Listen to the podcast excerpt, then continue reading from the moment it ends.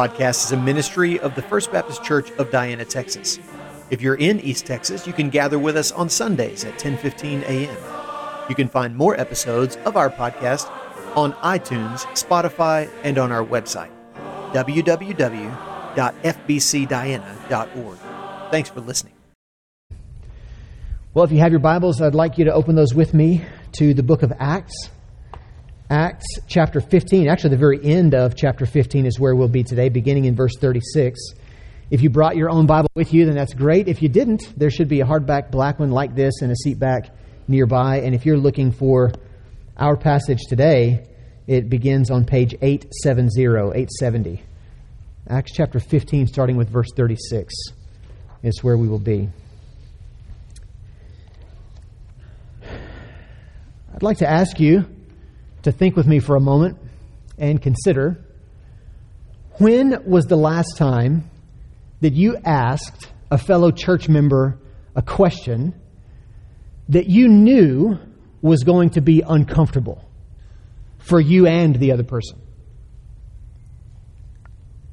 When's the last time you disagreed with a fellow church member, but the solution to your disagreement was something that could be commended by other church members. When was the last time you knowingly set aside your own freedoms? Or you willingly suffered some pain of loss for the sake of showing love for a fellow Christian or even a non Christian? Friends, today my heart, like many of yours is heavy, and there are certainly many reasons to be heavy hearted today. My heart breaks for those families who have lost children at the hands of a wicked young man in Uvalde, Texas. My heart rages at the thought that there may have been protocols or even cowardice that prevented law enforcement from stopping him sooner. And my heart grieves that we live in a fallen world where human dignity and life itself have to be defended with violence. It's unusual for me to be this direct in application, but I'm going to be even more so today. There was other news this week that hits close to home for us who are a part of First Baptist Diana and maybe others who are a part of Southern Baptist churches that make my heart heavy this morning.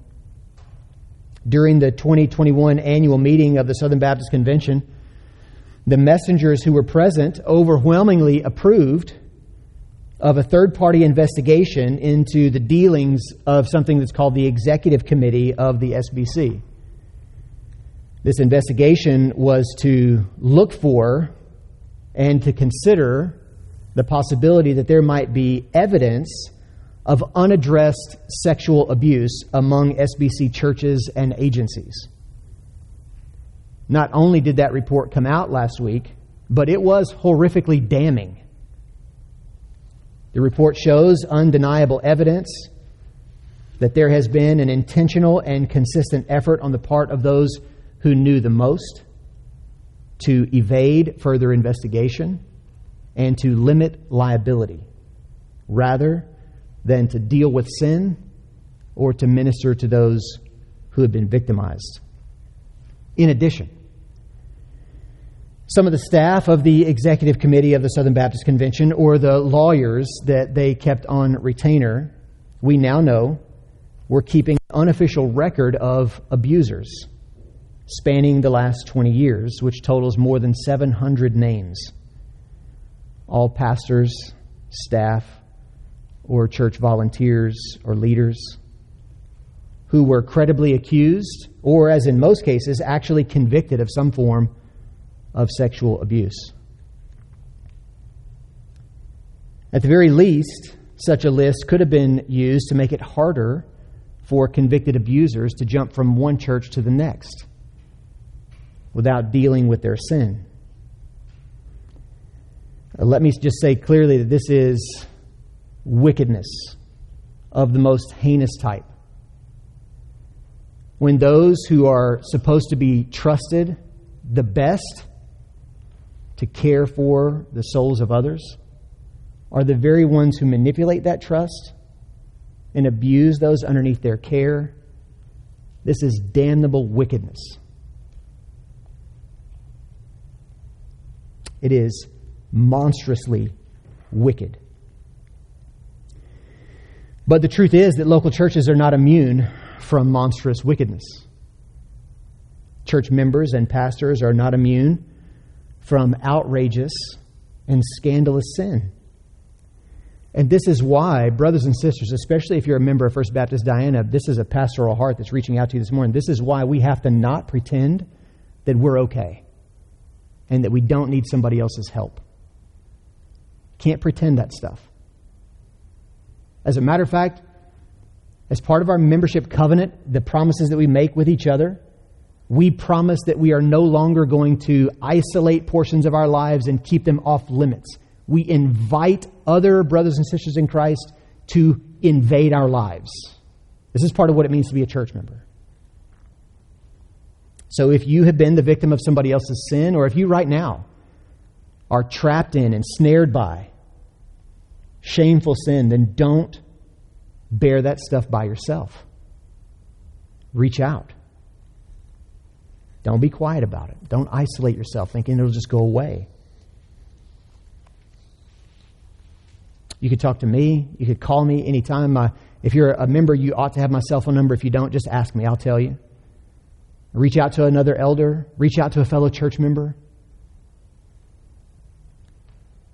Let's deal with sin together. This is one of the main reasons why Jesus instituted the local church. The author of Hebrews reminds us let us consider how to stir up one another to love and good works, not neglecting to meet together, as is the habit of some, but encouraging one another all the more as you see the day drawing near. This is Hebrews 10 24 and 25. Now, this is a clear admonition to meet together with your church members on the Lord's Day. There certainly is that. But it's about more than just showing up. The verses assume that the weekly gathering of the saints will serve as a sort of rhythm and hub of life on life discipling efforts. Regular Sundays together keep relationships among church members familiar and Bible centered.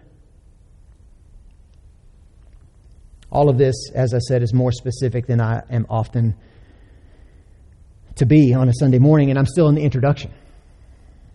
If you have questions about any of this stuff and you want to talk about it more, then uh, first, if you're a member of First Baptist Diana, you can know that I'll probably mention something more about all of this in our upcoming members meeting on June the 12th. And this topic will certainly be repeated in our Wednesday evening prayer times and our Sunday evening, uh, you know, once a month prayer and praise gatherings. But I believe that our passage today does speak directly to the sort of face saving and individualistic and self centered way of thinking and acting that has so pervaded American evangelicalism to the point where many church members expect to live isolated and autonomous as isolated and autonomous units. So often, this is the expectation of local church members. And many local churches never publicly address sin. And many churches and Christians, though they would never admit such a thing, care nothing about the spiritual well being of other churches or Christians. Well, that's the end of my unusual introduction, but let me introduce our text for today in a normal way that I would, which again I believe leads us into, at the very least, it allows for the kind of stuff I've been pointing out this morning. It may even evoke such a sentiment. Our passage today spans the end of one chapter and the beginning of another. Chapter 15 ends and chapter 16 begins. But the chapter and verse delineations in the Bible, they didn't, they're not original. They didn't come for a long time after, so I don't feel bad for having divided it up in the way that I have. In fact, I think that Luke intentionally ordered his content in the book of Acts using certain phrases and statements to tell us where each section ends and begins.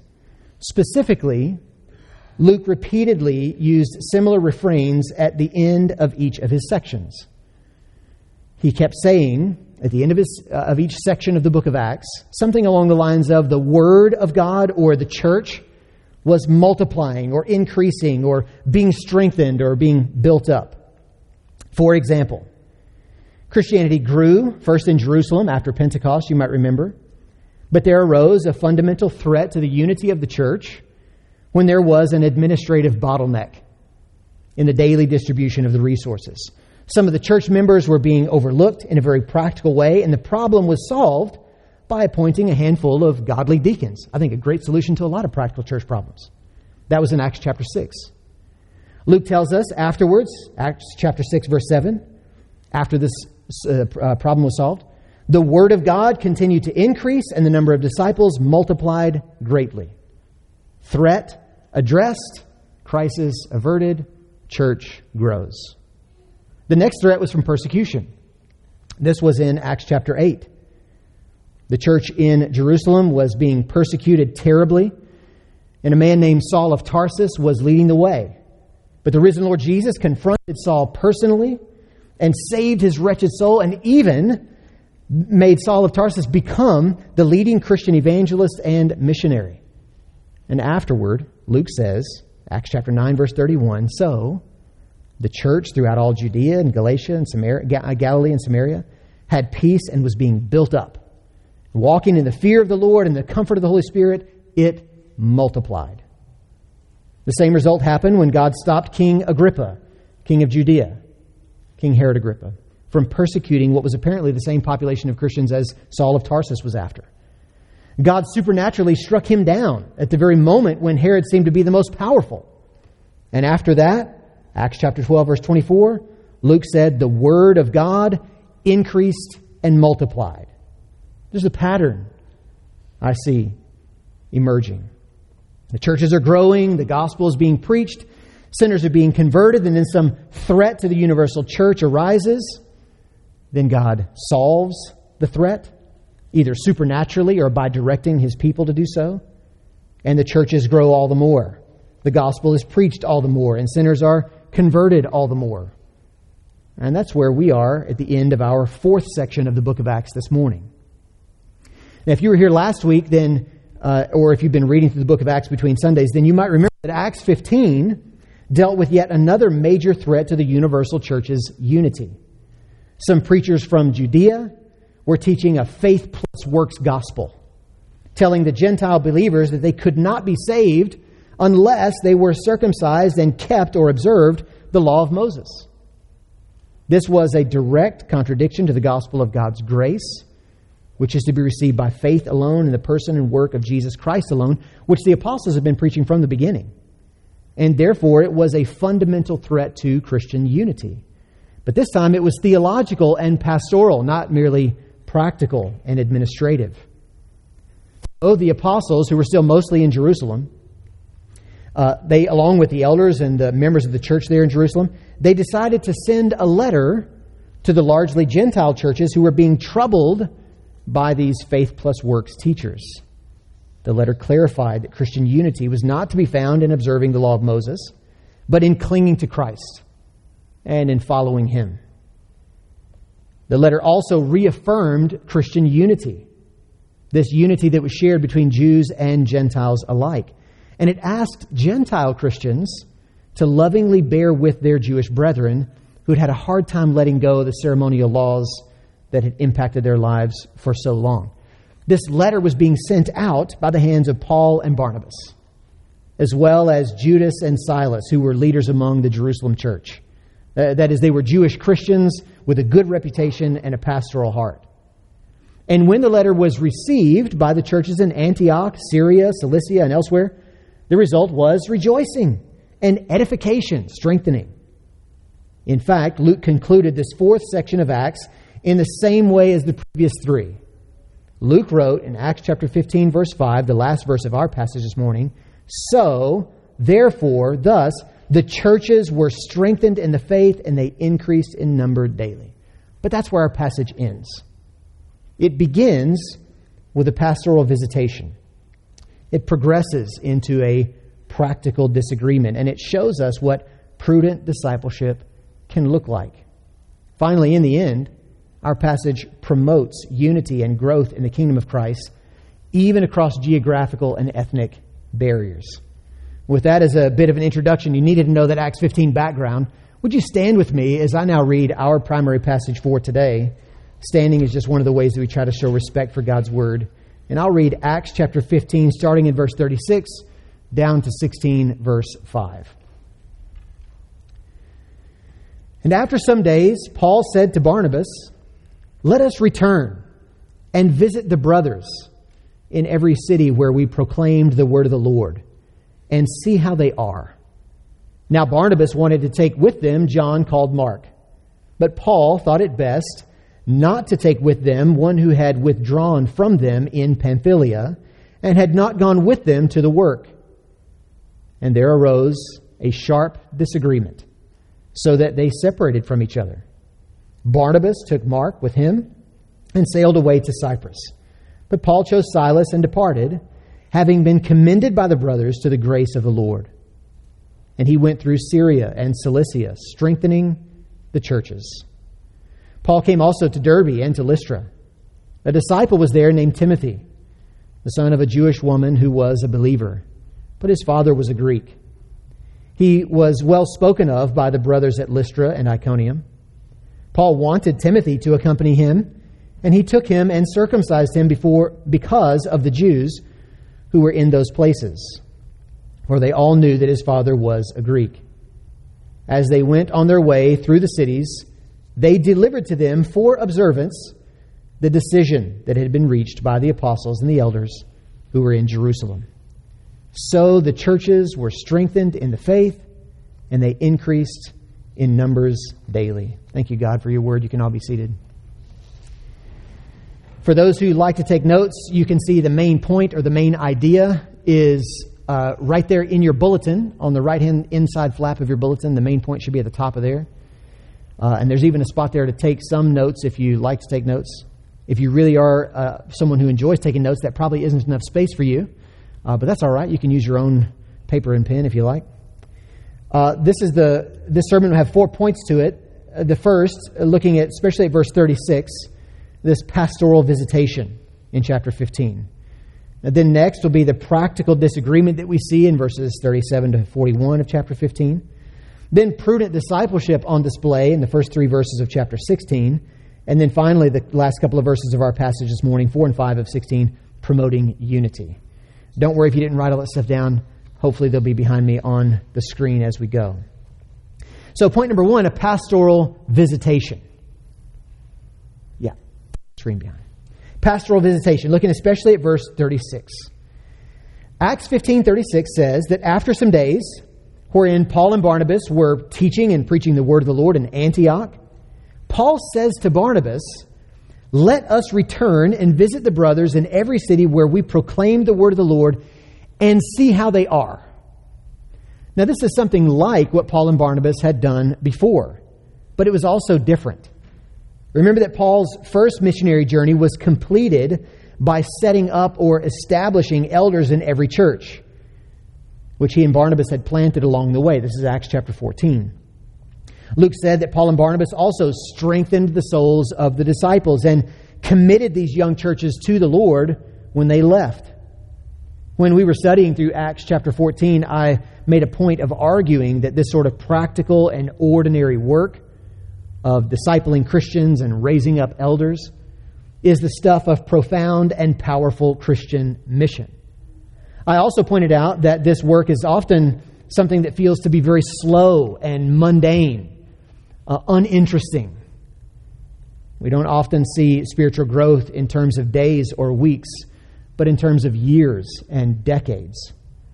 Now, that whole sermon on Acts chapter 14, verses 21 to 28, still applies with this brief expression in verse 36 of chapter 15 let us return and visit the brothers and see how they are. All that stuff I would just say again in a similar fashion. But today, I want to emphasize how it's distinct, this phrase, from what we've already seen, and that is the necessity of ongoing pastoral care and Christian discipling. The phrase, see how they are, is so open ended. See how they are. I mean, what is it that Paul really wants to see? Does he want to see if the brothers in Iconium are doing well financially? Does he want to see if the church in Lystra is bigger or smaller than it was before? Does he want to see if the congregation in Derbe is being persecuted? Well, maybe. All that stuff is important. It seems to me, however, that the phrase, see how they are, is generally aimed, though, at their spiritual health. I think it's to be taken like this that Paul wanted to know how are these churches doing spiritually? We might ask, is the church in Lystra still united in the gospel? Are the brothers in Iconium loving and forgiving and teaching one another? Is the church in Derbe dealing honestly with sin among its members, or is it naively overlooking some potentially disastrous doctrine or practice? These are the constant concerns of any good pastor, and these ought to be the focus of every church member, too. Some of us already know that the New Testament teaches us that pastors or elders are a gift of the Lord Jesus Christ to local churches. Ephesians chapter 4 says that Christ has given pastors, elders, shepherd teachers, the way that it's put there, for the equipping of the saints for the work of the ministry, for building up the body of Christ until we all attain the unity of the faith and the knowledge of the Son of God, to mature manhood, that is, to spiritual maturity, and to the measure of the stature of the fullness of Christ. This is to say that pastors or elders are certainly to lead in building up or edifying the church members. But every church member is to actively participate in the building up of one another. This is expl- explicitly what the Bible teaches. And we all need to participate for a very practical reason that it's not natural and it's not easy. It takes more than just a handful to do this task of making each one of us mature in the faith. Friends, we all need someone to check in on us and to see how we are. We need brothers and sisters in Christ to care enough about the well being of our soul such that they're willing to enter into our lives and poke around a bit. We need accountability. Where are you letting sin get the best of you? Let me help. We all need encouragement. I see where God is working in you there. We all need instruction. This is what the Bible teaches about what we're to do with our time, with our finances, with our families, with our sexual desire, and with our aspirations. And we all need discipline. What you said there isn't right. What you did there is sin. This is what the Bible says you ought to say. This is what Jesus commands you to actually do or not do. And, brothers and sisters, this is not just true of us as individuals, this is true of local churches as well. In our passage today, Paul and Barnabas were planning to travel back through various towns where they'd preached the gospel and established local churches. And their goal was to see how those churches were. We too, FBC Diana, we care about how other churches are doing. We care about Redemption Baptist in Nacogdoches and their senior pastor, Wesley Burke. We care about First Baptist Salado, where Scott Mesher with Reaching and Teaching is a member. We care about Walnut Creek and Shady Grove right here in Diana. We care about New Hope just up the road with Pastor Tony Pierce. We care about Harleton Baptist with Senior Pastor Brent Lowry and many others. We care about how they are doing because we share the same love for Christ. And we share the same Christian mission to make disciples, baptizing and teaching them until Christ comes. We care about how they're doing because we know something about them and we have some relational connection with them. We care about all true churches, but there's a sense in which we simply can't care for all of them in the same way. Those that we know better, we want to know and care for well. We want to pray for them. We want to help support them. We want to encourage them toward faithfulness. And we want to challenge and instruct them in sound doctrine as we have the opportunity to do that. Friends, the love and care that Paul and Barnabas exemplify when they say, Let us visit the brothers and see how they are, is the sort of love and care that should motivate all of us to take the, to take the same kind of initiative. Let's actively build one another up in the knowledge and the grace of Christ so that on that day, when we stand before our King and Savior, we will look back on a life well spent in service to Him and to His people. The Apostle Paul said it like this in Colossians chapter 1. He said, Christ we proclaim, warning everyone and teaching everyone with all wisdom, so that we may present everyone mature in Christ. Seemingly, Paul has in mind that day when he's going to stand before the Lord alongside those who are under his care, those who are his fellow brothers and sisters in Christ, and present them to their master. And Paul said, For this I toil, struggling with all Christ's energy that he powerfully works in me. God help all of us to have that same sort of mentality and love. Number two, a practical disagreement. In chapter 15, verses 37 to 41, this is what we're looking at now. Paul and Barnabas were perfectly united in their desire to return and visit the brothers in every city where they had preached the gospel, proclaimed the word of the Lord. But they were not united in their perspective on John Mark. They were so not united about John Mark that they separated from each other over their disagreement. But interestingly, their disagreement was resolved in a way that seemed good to the church in Antioch, since both Paul and Barnabas were commended by the brothers when they left. Let's consider these five verses in three questions. What was their sharp disagreement? Secondly, what was their solution? And the third, why was it commended? Why was their solution commended by the brothers in Antioch? Okay, first, what was their disagreement? Well, Barnabas wanted to take John Mark along with uh, them on the trip to visit the brothers, and Paul not. This seems so clear. Verse 38 says Paul thought best not to take with them one who had withdrawn from them in Pamphylia and had not gone with them in the work.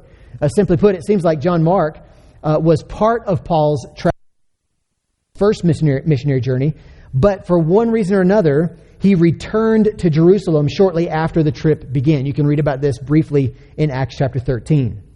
It seems that Paul thought John Mark was not to be relied upon. And Paul didn't want to take that sort of guy on this next trip. But Barnabas, who was often extending uncommon grace and charity, he wanted to bring John Mark anyway. And so Luke says in verse 39 of chapter 15, there arose a sharp disagreement. So, what was the solution? Well, we're told in verse 39 that they separated from each other. That's what the English Standard says. The King James, as is so poetic, says they departed asunder. They parted company, says the NIV. Clearly, they could not both have what they wanted. It was an either or situation with no compromising option. They're either going to take John Mark with them or they're not. There's no, there's no middle ground. They can't just take a leg of John Mark. You got to decide. So they decided to go their separate ways. Barnabas taking John Mark with him towards Cyprus, and Paul taking Silas, one of those Jewish believers from Jerusalem, with him to Syria and Cilicia. This was their solution. Now, why was their solution commended by the brothers in Antioch? Verse 40 indicates that this departure was similar to Paul's and Barnabas' first sending off from Antioch, back in chapter 13 of Acts. The whole group, two teams this time, were, we're told in Acts chapter 15, commended by the church to the grace of the Lord. This is verse 40 in Acts chapter 15. The idea seems to be that the church in Antioch entrusted both Paul and Barnabas to the hand of the Lord's providence. There was no obvious sin in Paul or Barnabas, and they had a decision to make, and the decision was a matter of wisdom. Paul thought it unwise to bring John Mark along. Barnabas thought it was just fine. So there was no way to compromise, but they did decide to separate and go their different ways. And the church in Antioch seems to have understood that the Lord was in charge of all of it, even the disagreement. Most importantly, the disagreement here neither hindered the mission, churches were still strengthened, we're told in verse 41, nor did it permanently divide any Christians. Both Barnabas and John Mark are later mentioned as Paul's co laborers. And Paul even mentions that John Mark became to him very useful in ministry. So their relationship wasn't severed entirely. Friends, is this how you disagree with fellow Christians? Does your disagreement with another church member result in a continued advancement of gospel mission? Do you still count that person who disagrees with you a brother, a sister, a co laborer in the mission of making disciples? Or are we more prone to cut off those with whom we disagree and to mean mouth them to others? Disagreement is bound to happen, but it doesn't have to be bad, even if it's sharp. And it doesn't have to blow everything up. Disagreement on an essential doctrine of Christianity is not okay. But disagreement on a secondary issue, well, it might just mean you need to join another church that aligns better with your personal convictions. And disagreement in areas of prudence or wisdom doesn't have to separate us at all. May God help us to know the difference between essentials, non essentials, and wisdom or conscience issues. And may God help us to disagree in ways that can be commended by our fellow church members and even honoring to the Lord. Number three, prudent discipleship. This is looking at chapter 16, verses 1 to 3 now. Now, from chapter 16 onward, Luke focuses the Acts storyline on the Apostle Paul and his exploits as Christ's chosen instrument to carry the name of Jesus to the nations. This was Paul's calling from the beginning, and Luke shows how that played out in real time and in the expansion of early Christianity. So I don't think it's a slight on Barnabas that he doesn't show up from here on out. But in verse 1 of chapter 16, we do meet another disciple who becomes even more familiar to us as Paul's co laborer. This is where Paul meets Timothy the young man who seemed to have been one of Paul's closest friends. In missionary efforts and pastoral ministry, Paul, Paul felt comfortable with Timothy enough to send him ahead and to leave him behind. It seems that Timothy was laboring faithfully in all the same ways in which Paul himself did so well. And Timothy was a marvelous Christian leader.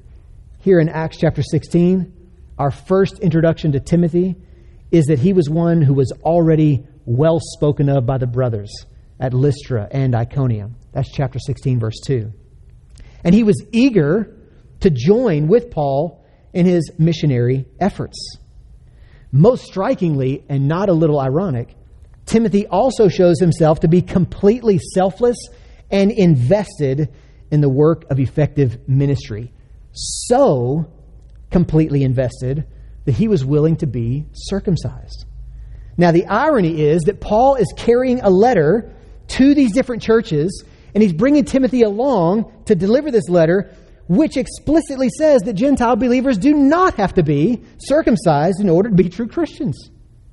And yet, Timothy volunteered to be circumcised in order to join Paul in evangelistic ministry. Now, why in the world would he do that? Well, Luke tells us there in verse 3 of chapter 16. It was because of the Jews who were in those places. For they all knew that his father was a Greek. Timothy had a Jewish mom, but his dad was a Greek or a Gentile. And Timothy's Gentileness might have put up roadblocks in the way of his evangelistic efforts. The short of this is that Timothy was wisely putting into practice the very heart of the letter that Paul and he were carrying. The letter explicitly freed Gentiles from the Old Testament law, but it also asked them to bear with the sensitivities of the consciences of their Jewish brethren. Timothy was a half Jew. So the Mosaic law was a tradition that he shared, at least in some sense, though Luke doesn't tell us much about uh, how Timothy was raised on Mosaic covenantal Judaism. We just don't know. But rather than turn up his nose at his Jewish Christian brethren for their weakness in wanting to still keep certain Mosaic customs, instead, Timothy subjected himself to a personally costly procedure that would graciously show his love toward those he wanted to see converted and matured in the faith. Brothers and sisters, this is wise or prudent discipleship. This is what gracious and loving Christianity looks like. Timothy didn't have to do this, but he did because he and Paul thought it would eliminate an obvious hindrance to ministry. But I wonder, brother, sister, is this how you think about your Christian freedoms? Is this how you think about living under grace and not law? Are you eager to set aside your freedoms, or at least to be quiet about them, for the sake of others who may not understand? For the sake of those whose consciences may be pricked differently than yours?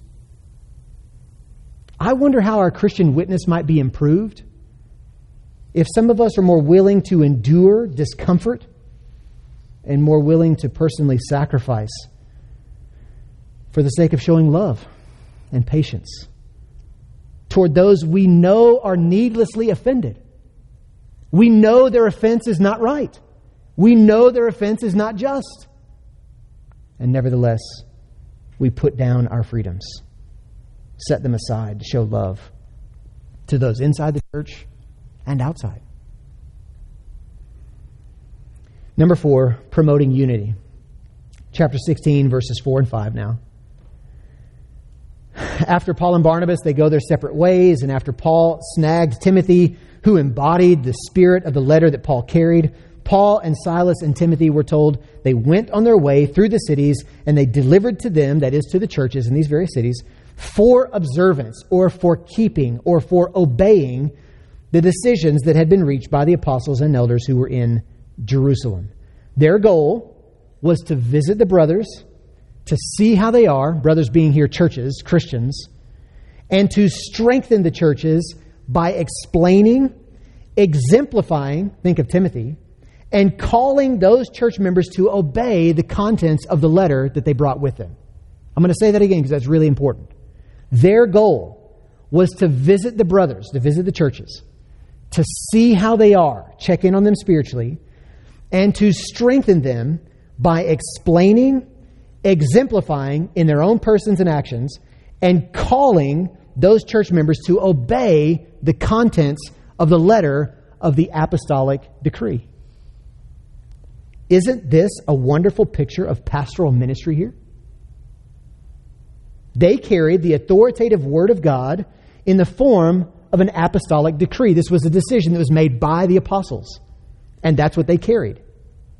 We have today the complete collection of God's words through the apostles in the New Testament. This is what the New Testament is. And the pastoral mission today is the same as Paul's and his companions. We, pastors, point to the content of the divinely inspired word. We explain what's there as best as we can.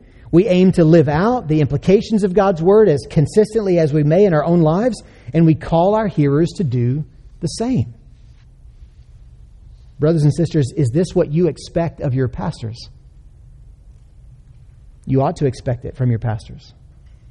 Brothers, those of you who serve alongside me as pastors, is this what you're committed to doing? This sort of ministry necessitates humility, both on the part of the pastors and on the part of the church members.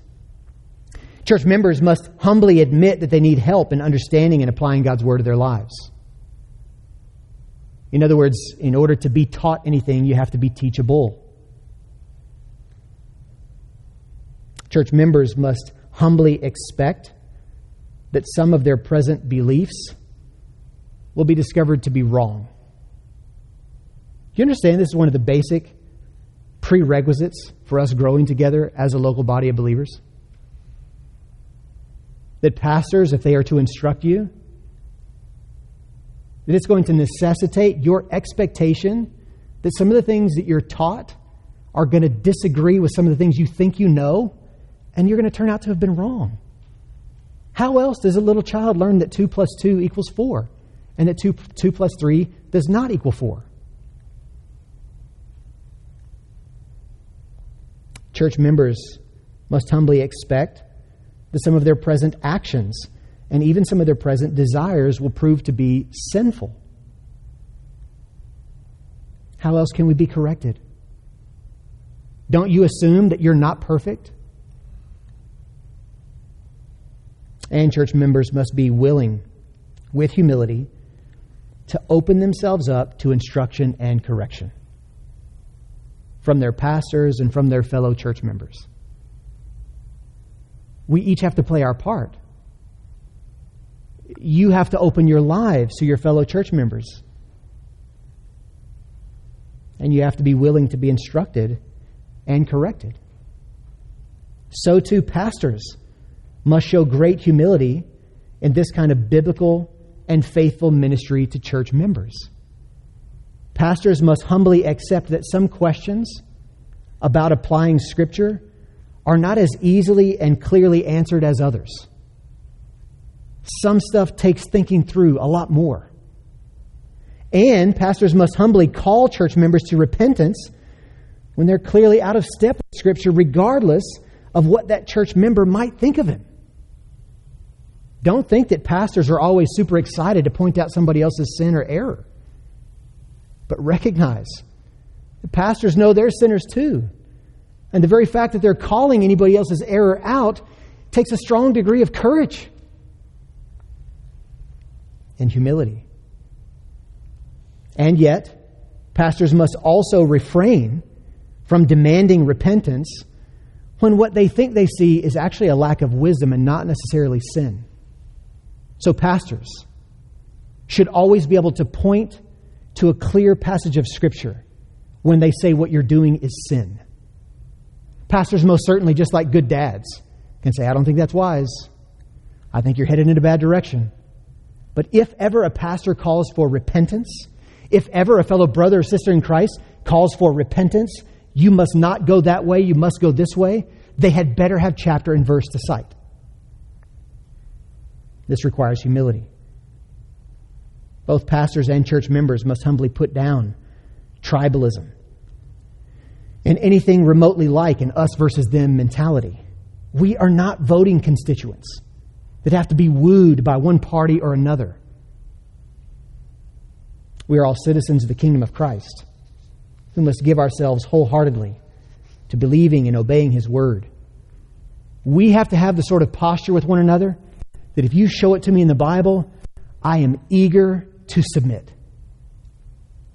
You show me where Jesus commands me to do anything, where it seems like Jesus probably commands me to do this, and I'm ready quickly to hear what Jesus wants me to do, and I want to submit. The question isn't whether or not I'm going to submit to the commands of Christ. The question only is, what has Christ commanded us to do? Furthermore, we, we must all be lovers of the truth, whatever that might be, more than we are fearful of the consequences. And this is particularly true when we feel ourselves trying to save face or to preserve our reputation. This is one of the lies from the pit of hell that keep us in bondage to sin all the time, brother, sister. That if somebody else knows about your sin struggle, if somebody else knows about what you've done wrong, if someone else knows about how you are giving in repeatedly to this thing that you know is killing you, they will think less of you. They will shun you. They won't love you. They will isolate you. This is from Satan himself, who loves darkness. Sin grows in darkness. Error can only be addressed when it comes into the light. And, brothers and sisters, as Christians, we have to be ready to bring our yucky, messy lives into the light, whatever that might cost us, because we care more about truth and freedom in the Lord Jesus Christ than we care about saving our temporary reputation. I know you're a sinner. You know I'm a sinner. Now that we've got that on the table, it should not surprise either of us that you or I sin. Let's go forward. Let's bear one another's burdens. Let's confess sin. Let's forgive one another. Let's show what repentance looks like in our own lives. Let's strive towards repentance in our own lives, and let's do that as we bear each other's burdens together. How many churches and Christians have earned a reputation for being hypocritical and uncaring and selfish Because they've been unwilling to humbly admit sin and deal with it openly. This seems incredibly relevant to the, to the issues among the SBC Executive Committee right now. But for those of you who've been around FBC Diana for longer than a few years, know that we do not have a perfect record on this either. May God help us to be honest about sin, to deal with it humbly and openly. May God help us as a church to humbly walk together, all aiming to better understand and apply God's word to our lives. And may God help us to enjoy the good fruit that comes from such efforts. Look with me at verse 5 of Acts chapter 16. And let's see what the results were of Paul's and Silas's and Timothy's pastoral ministry among these Gentile churches. Luke wrote, So, at least that's what the ESV says, therefore, thus, the churches were strengthened in the faith and they increased in numbers daily. The Greek underneath makes the cause and effect relationship more emphatic. Verse 5 happened because of what was done in verse 4. It was because Paul and Silas and Timothy delivered to the churches for observance, for keeping, for obeying the decisions that had been reached by the apostles, that the churches were strengthened in the faith and that they increased in numbers daily. Their pastoral ministry, exemplifying and applying the divinely inspired apostolic word, promoted or produced strength and growth among the churches. Good pastoral ministry, honest, consistent application of God's word to the churches produce growth and strength. Friends, here again we have observed ordinary and mundane Christianity. It's ordinary and mundane not because it's common in the world in which we live. It is absolutely not common in the world in which we live. But it's common and mundane according to Scripture. It's Christianity 101. Recently, this ordinary and mundane Christianity was making disciples through raising up elders and seeing disciples made among churches. This was Acts 14 21 to 28. And today it's been pastoral ministry and humble Christian living. We've seen that Christians don't always agree, and we've thought about ways that mature believers can bear with their weaker brothers and sisters, even non Christians, out of love and wisdom. We've thought about some implications for pastoral ministry and the need for humility and honesty among both pastors and church members. The kind of Christianity that we're seeing on the pages of Acts isn't the sort of marketable and measurable Christianity that we might be used to seeing in modern America. And no newspaper headline is going to read, Pastor faithfully explains Scripture with appropriate nuance and care. And no journalist is going to want a story about how three Christian ladies helped each other to resist sin more consistently over the last two years. But this is the sort of Christianity that will make us stronger and more numerous over time. May God help us to show love by invading each other's lives. May God help us to disagree with humility and love. may God help us to set aside our own preferences and comforts for the sake of Christian witness. And may God, by His sheer grace, give us much fruit as we aim to do these things. Would you bow? We trust that this message edified the listener and glorified the God who shows love and mercy to sinners in the person and work of Jesus Christ, his Son. Would you take a moment to leave a positive rating for us on your podcast app? You'll be helping others find this episode and more like it. If you'd like more information about First Baptist Diana, then please visit our website, www.fbcdiana.org.